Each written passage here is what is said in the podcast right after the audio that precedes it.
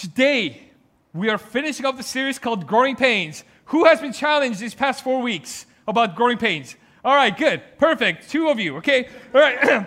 so it has been a challenge for me, right? It's been a very, very good challenge for me because I got to see where I was in my own spiritual stage.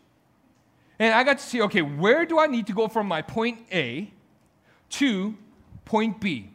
What do I need to do to, in order to grow in my spiritual maturity.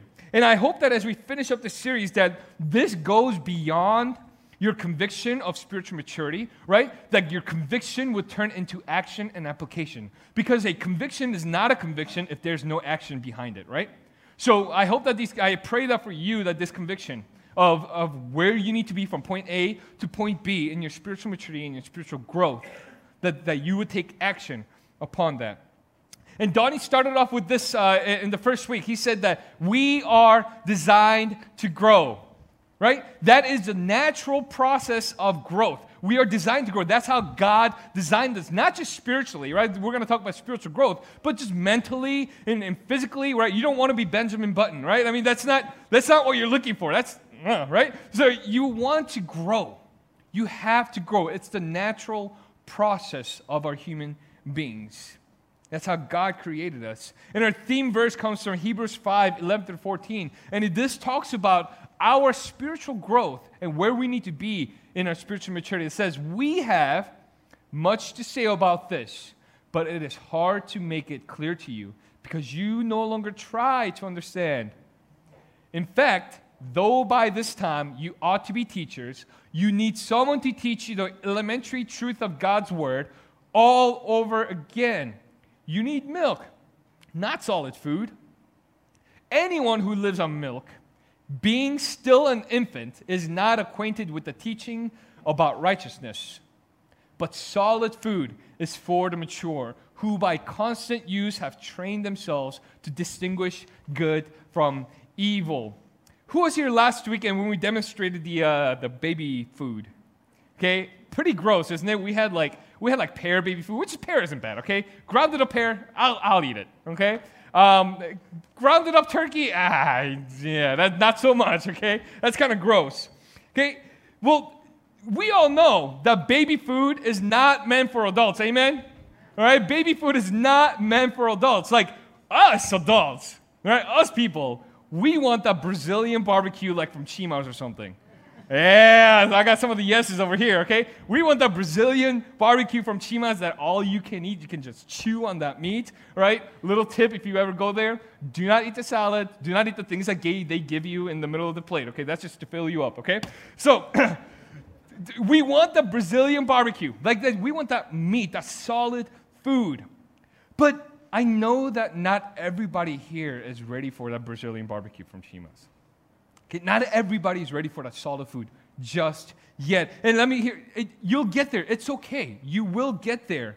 Our goal in this series, in this Growing Pain series, is not to make you feel guilty or ashamed of what stage you're at. That's not our goal. Our goal is to help you identify and to guide you into that spiritual maturity, into the next stage of spiritual growth. That's why we gave you this. All right? Who's taking one home?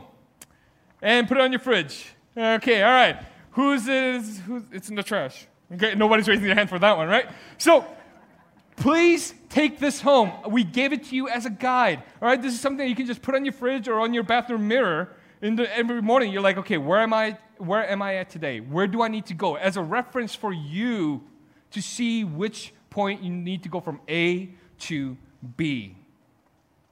We all start at the spiritual infant stage, but we all grow.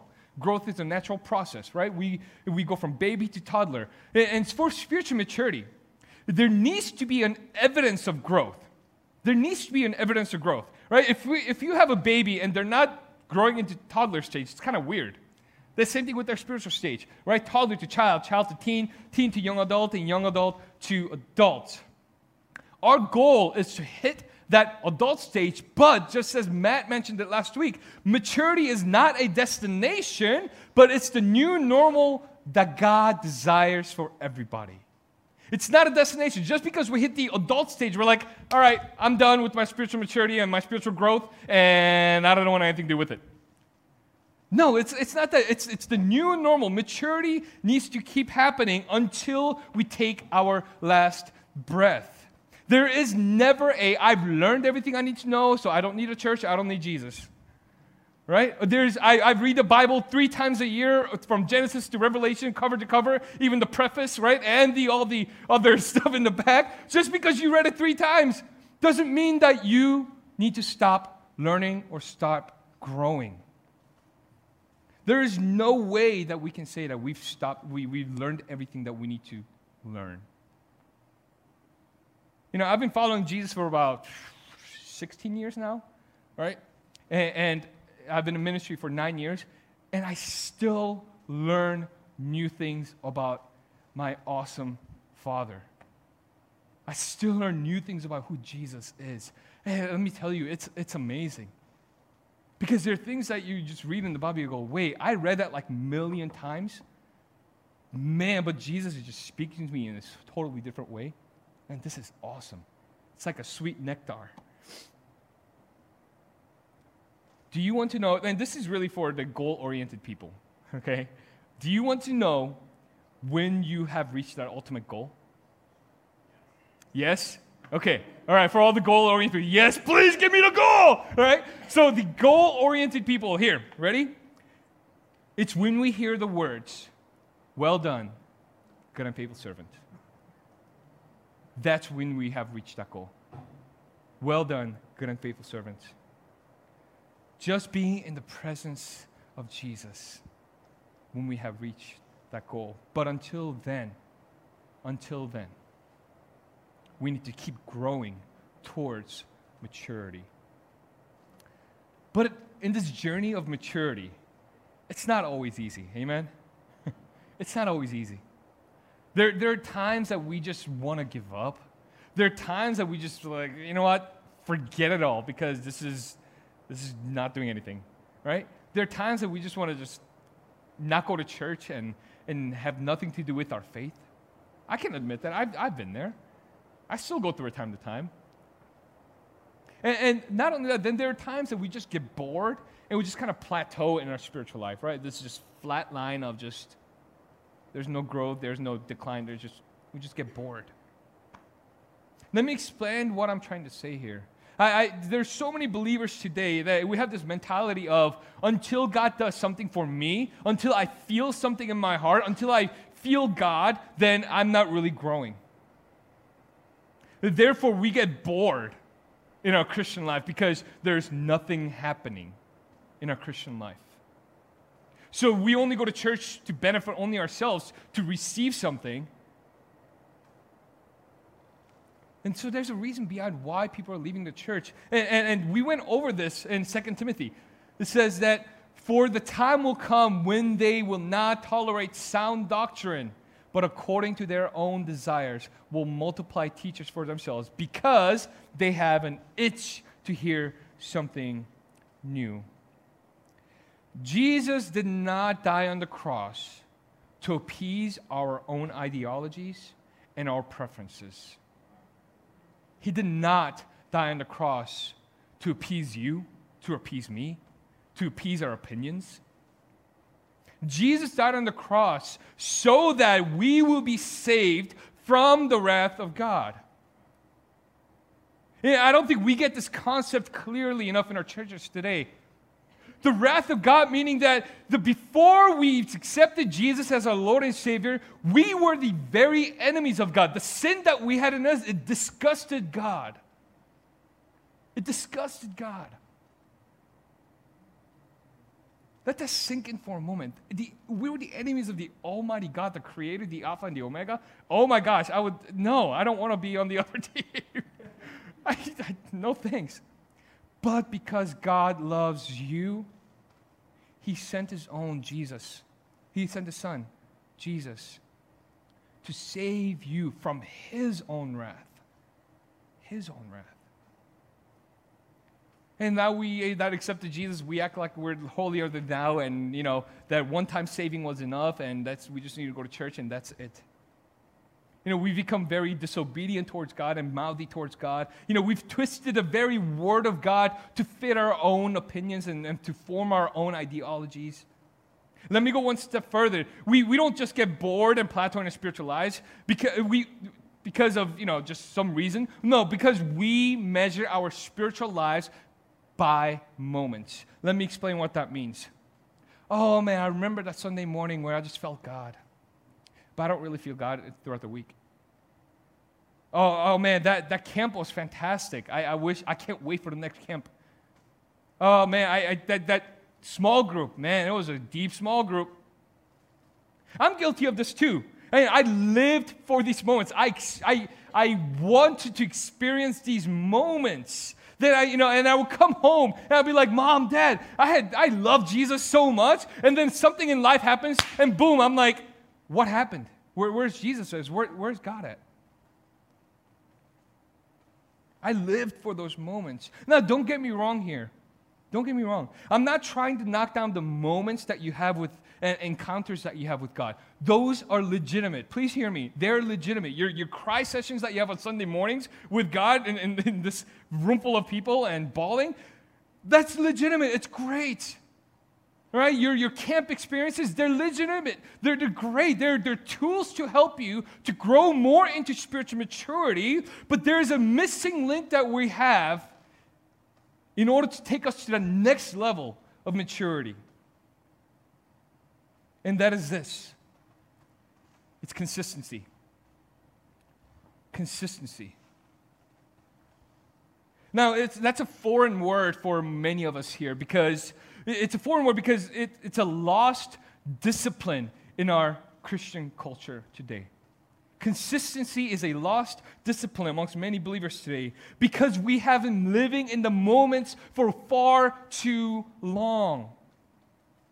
This idea of emotional Sunday, Jesus juice is enough for us to get through the rest of the week and then come back Sunday and do it all over again and to do another week without Jesus and then come back Sunday. And this cycle of just moments that we live by, we've lost the art and the discipline of consistency.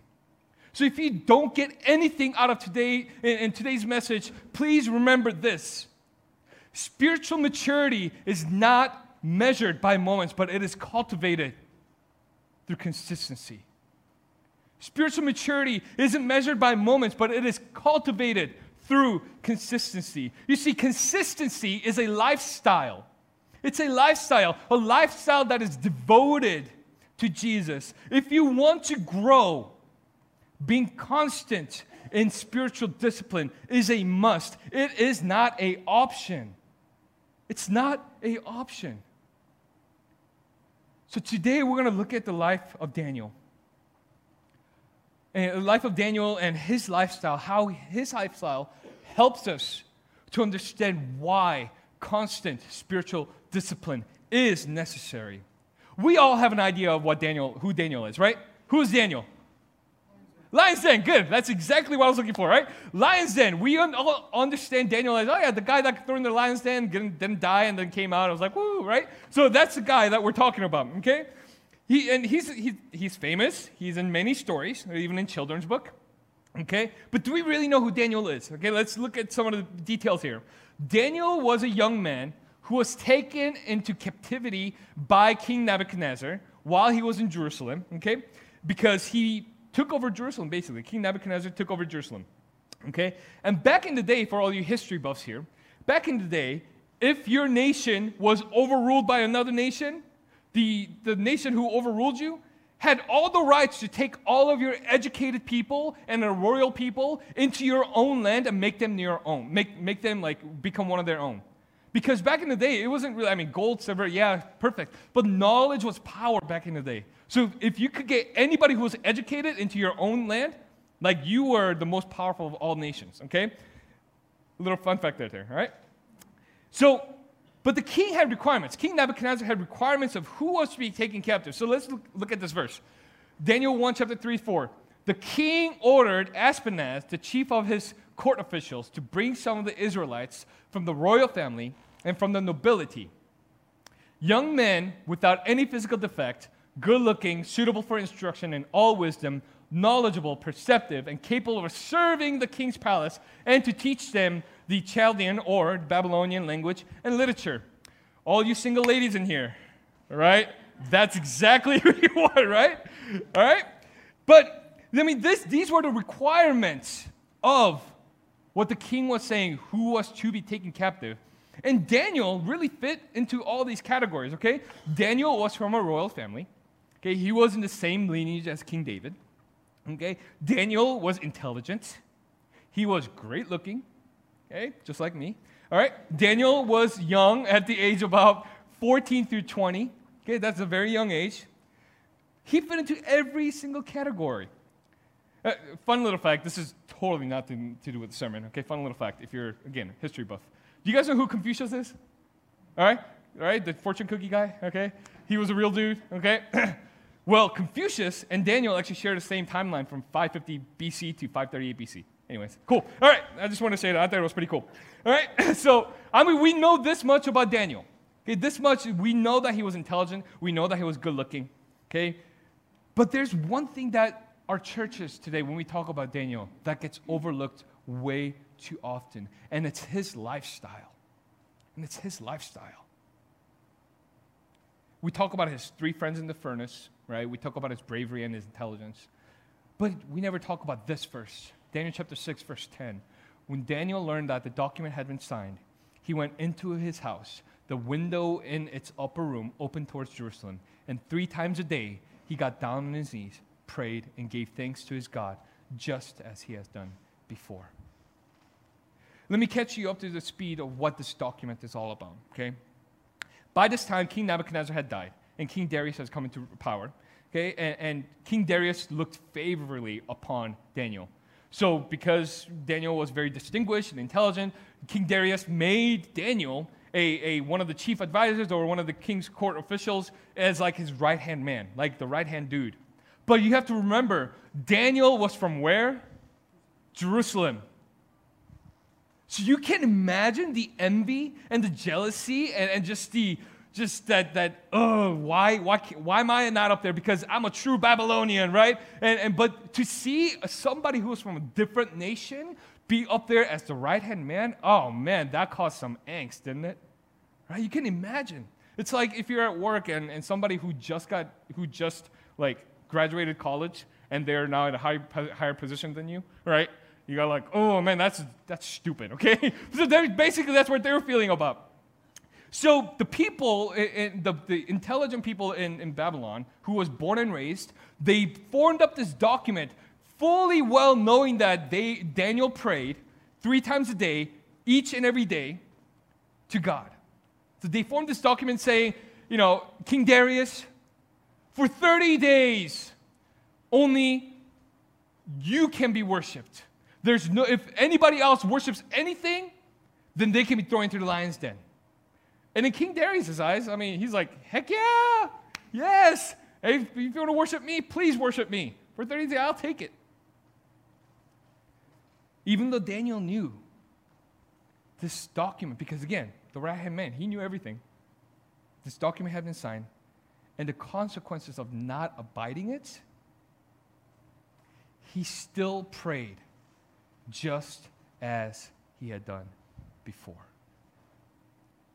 Just as he had done before. Regardless of what situation Daniel was in, he did not waver in his devotion to God. See, this consistency of devotion, this discipline of devotion, wasn't something that Daniel started when he got captured by the Babylonians. No, this consistency, this discipline, was way before he, uh, Babylon's uh, attacked Jerusalem. This was in his lifestyle. This is something that he did every single day out of discipline, out of love for his Almighty Father. And it's because of his discipline and his intimate relationship with God that he was able to withstand some of the strongest crises that he's ever faced, even being thrown into the lion's den, even in the face of adversary. See, he could have totally cursed God when he got captured by Babylon, right? I mean, if you get plucked out of your home and then you get thrown to a different home, I would, I would be like, what the heck is going on here? Right? And I would have an emotional breakdown and I would just I'd probably cry like a little baby. I'm like, I want my home, right? But Daniel did something very that was opposite. He trusted God because he had that discipline of devotion to him. It was an everyday practice for Daniel. See, Daniel trusted in God because he had a deep, intimate connection with God. He was able to put his trust in God in any circumstances because he had a deep, intimate connection with God. And let me just ask everybody here today do you want to have that unwavering faith, that unwavering trust in the midst of the storms that are coming from you, right? You're, the winds that are coming from let the mountain that is coming over you. Do you want to have that unwavering faith and trust in God? If you nodded yes and you in your heart you said yes, then it starts with you spending time with Jesus every single day. It doesn't start by going to churches on Sunday. It doesn't start by just, you know, just Sunday service. It doesn't start by just listening to worship music. It doesn't start by just attending small groups. No, it starts with you in your daily life, having that discipline to be with Jesus. That's where it starts. Your spiritual maturity starts with you in cultivating that consistent devotion. Coming to church, it's a tool. It's a tool. Community, it's, it's a must, but it's also a tool. This, this small group is a tool. Worship music is a tool. They're not meant to be used as to feed, feed your spiritual life. They're not. Your spiritual life depends on you being one on one with God, being in the Word, and praying. We have to go back to the basics of what spiritual growth is all about. Another thing that amazes me about who Daniel is, and it's his unwavering character. So we know that you know Daniel was captured and he had complete trust in God, right? And in this unfortunate circumstance. But in the midst of that, he was forced to adapt into the Babylonian culture, right? And if you get from one home and you get placed in another, you adapt, okay? You know, I don't know about you, but I can definitely uh, relate to Daniel in this. I, I came to the States back in 2000. Okay, that's about 19 years ago. Whew. All right, so back in 2000, I remember there was something that um, about the American culture. I was like, huh, that's weird. right? I remember, I'm like, oh, okay, this is not right. Like, for example, like breakfast. Okay, breakfast. Who likes breakfast here? All right, good. All right, all right. I grew up eating a full meal, like each and every single day. Like, I'm talking about bowl of rice and like, I know, very stereotypical and you know, great. All right, bowl of rice and like vegetables and meat. All right, that's that's what my that's exactly what my breakfast looked like every single day. Right? Some of you guys are like, no thanks. right? But that's what my breakfast looked like every single day. And then I come here to the States, cereal and milk. right? Or Pop Tarts. And I'm going, are you serious? Like, it was such an insult to me that I didn't eat it for like a long time. Okay? Now I love cereal and milk. Okay? now I'll eat Pop Tarts any time of the day. but back then I was like, no, this is stupid, right? How about lunch? Lunchables? Come on, like that's not lunch. That's just like that's what my lunch looked like. I know, I know. Some of you guys are like, wow, that's really over the top. But that was my culture. Like that's that's how I grew up. That's how I grew up, and I had to adapt into Lunchables and pizza and sandwiches. How boring, all right? It was just, it was an insult to me. I was like, oh, this is stupid. Now I eat pizza for breakfast, lunch, and dinner. But, you know, I'll, I'll take it, okay? But I had to adapt. I had to adapt. So, mom, if you're watching this, thank you for making all this food for me. Love you. All right, so, so but I had to learn this new American culture that, that I had, you know, that I had to understand that this was my new home. This was my new home. See, Daniel had to learn this new culture. I'm sure he had to learn the, some of the language. I'm sure he had to learn the traditions. I'm sure he had to learn the proper greetings. I'm sure he had to learn just the overall culture itself. But Daniel, in the midst of adapting, in the midst of this change, in the midst of learning all these things, he never, ever wavered in his belief and his conviction of who he was and who God was in his life. Let's read Daniel chapter 1 8. Daniel determined that he would not defile himself with the king's food or with the wine he drank. So he asked permission from the chief official not to defile himself. See, the people of Israelites, if you know the law, laws of Moses, back in Moses' day, they were given a law to not eat foods that were given to the idols or sacrificed to the idols. All right? And so defilement meaning that this food was sacrificed to the idols of, you know, the Babylon culture. So Daniel here is saying he's not going to take part of that. He could have easily taken part of that. I mean, the food is food, right? In, in, in itself, food is food. Like cereal and milk is food. Like I eat it now. You know, like Pop Tarts, I eat it now. It's, there's nothing wrong with the food. See, Daniel wasn't, defi- uh, wasn't denying the food itself, but Daniel was defying what the food stood for. That it was against the law, and he did not want to waver in his conviction that God has given him and the truth that he knew by. Fully well, fully knowing that to deny king's food back in the day it was like a slap in the king's face. If, you, if the king gave you food, you better eat the food. If the king gave you a wine, you better drink the wine all the way to its last drop. That's how it worked back then. But Daniel, fully well knowing even the consequences of that, he said, No, I will not take part in that because I know my belief. In our society today, it's an ever evolving tradition and culture, right? We wake up every morning and there's like a new tradition that just popped up or a new culture that just popped up. You're like, what? I was only asleep for like eight hours. What the heck happened in those eight hours?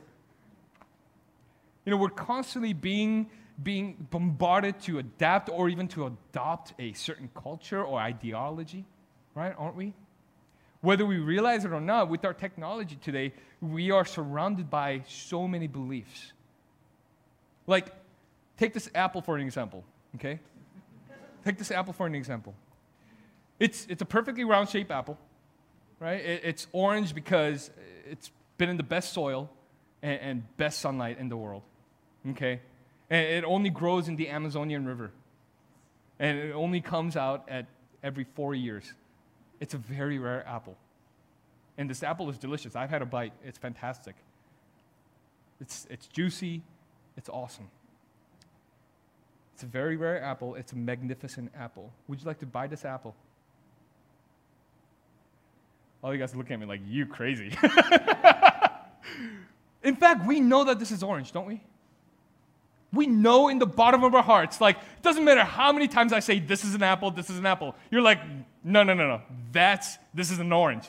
Like, that's an orange. Like, you're not going to convince me that that's not an orange. This is an orange. You see, you have a firm ground on, on this fact that, this knowledge that you have because you've known it for so many years because it's been a discipline, it's been a part of your life. As you walk through the groceries, you're not going to look at an apple go, that's an orange. Or you're not going to look at a banana go, that's a grape. You know what the truth is. See, Daniel stood against the very ideology of Babylon culture, and his conviction was firmly grounded in God, even though he knew that those around him did not believe in the same things that as he did. His root in God was so deep that nobody Nobody around him could uproot his conviction and his belief. 1 Peter 3:15 says it in this way. But in your hearts revere Christ as Lord. Always be prepared to give an answer to everyone who asks you to give the reason for the hope that you have. If we don't have the truth as a solid ground, we're going to be like chaff in the wind, blowing left and right, up and down if we don't have the truth as a solid ground, uh, when we don't have that, we're going to be like waves that are tossed back and forth of the waves of the culture. If one person says, if, if one person says this is what the Bible says, you're like, okay, I'm gonna go this way. Or one person says this is what the Bible says, I'm gonna go this way. If we don't have a firm stand on what the truth is, then we're just gonna be tossed back and forth by what everybody else says but we will never listen to what Jesus has to say. The only way that we can stand on solid ground, on the concrete foundation and not the sand foundation, the only way is by having by knowing Jesus every single day of your life more and more each day. It's not me, it's not Matt, it's not Don, it's not Chris, it's not anybody, it's not CNN, it's not Fox News, it's not anybody who can give you that firm stand truth that you can stand on. But it's only Jesus through the Word of God, through your devotion, through your discipline of getting to know Him more and more every day. That's when you can stand on the truth foundation of firm ground. Because the culture that we live in, they'll throw everything at us. But if we have the firm ground, just as Daniel did, because of his devotion and his discipline, then we can stand and be rooted in Christ. There's a reason why we call this series Growing Pains. Okay? Because if we called it like, hey, growing is easy, we would be totally lying to you. Okay? we would totally lying to you. Because growing really isn't easy. It's painful, okay? It forces you out of your comfort zone. It forces you to grow. It forces you to have, you know, to, to, challenge your intellect and how you think on so many levels and what you already know about what the Bible says or what the culture says. But growing is necessary for our spiritual maturity. It's necessary, it's a must. In order to cultivate our spiritual maturity, a fervent and con- consistent daily discipline of devotion, just like Daniel prayed every single day, is mandatory. There's no other way around it. You guys remember the bottom line? Is that spiritual maturity isn't measured by moments, but it is, it is cultivated through consistency. It is cultivated through consistency. You know, as I was preparing this message, I, uh, God was convicting me for a, a, a lot of things. And uh, you may not like me for what's about to say in my next part here, but that's okay. Because, yeah, that's okay. If you're thinking to yourself, I, I don't have time to do that, I'll be very honest with you that that is such an elementary thinking and a very childish way of thinking.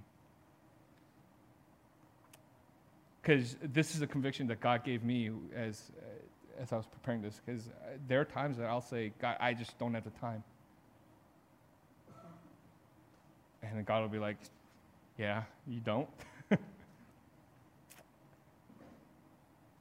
know, you can dislike me for saying that, and you can argue with me that you really don't have the time, but you do have time for going shopping.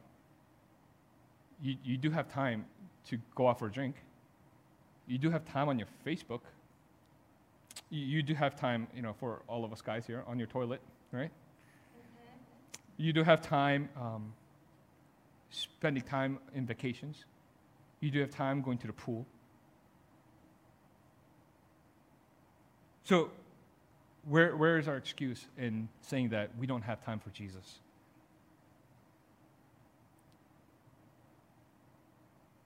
It's, it's an elementary thinking. We have to ask ourselves, like, where is our priority? Where, where is our priority? Like, is it on things that are so temporary that's here today and gone today? Or is it on something that is eternal?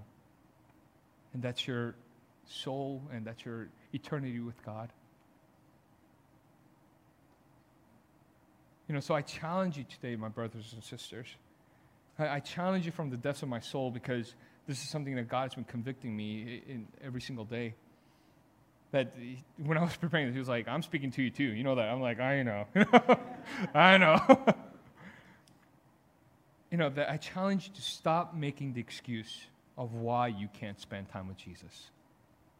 Of why you can't spend time with Jesus. Can you imagine if, if Jesus said, ah, I don't got time for two saving people today. yeah. I mean, so I challenge you as Jesus challenged each and every single one of us in the passage. He said, Repent, for the kingdom of God is near. Repent, for the kingdom of God is near. So I challenge you to surrender to Jesus today.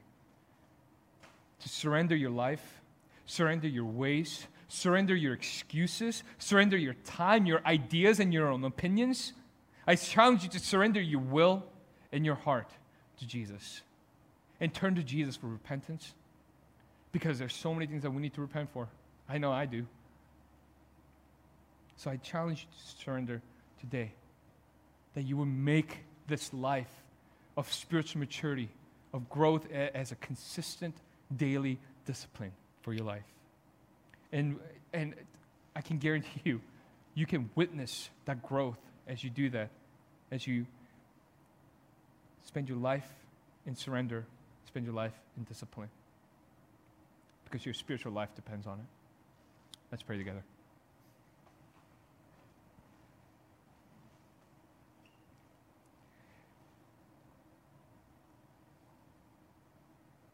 Father, I uh,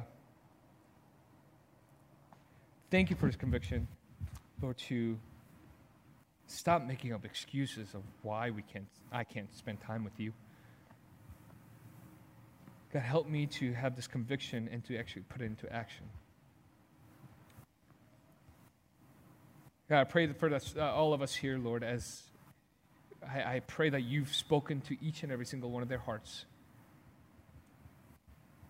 and to take up the challenge to have the discipline of consistency, to surrender their lives once again. That the spiritual maturity, the spiritual growth isn't about the moments that we live. It's not just a Sunday thing that we go to and that we live our lives and then we come back on Sunday again and make this a routine. But God, this is something that, that this is an everyday thing, this everyday discipline that we need to have about getting to know you more if we want to stand on the firm truth of you, who you are, Jesus. God, I pray for all of us here that we would have the firm truth, that we will not be tossed back and forth like the ways of this culture.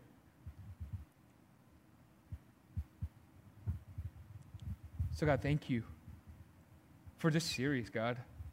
This series has been, it's, it's been amazing. Help us be challenged. Help us to even be convicted even in the future and to take, take action upon that. God, we love you so much. We give you all the glory and honor.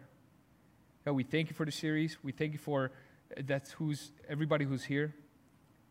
God, be with us, and we bless your name. And in Jesus' name we pray.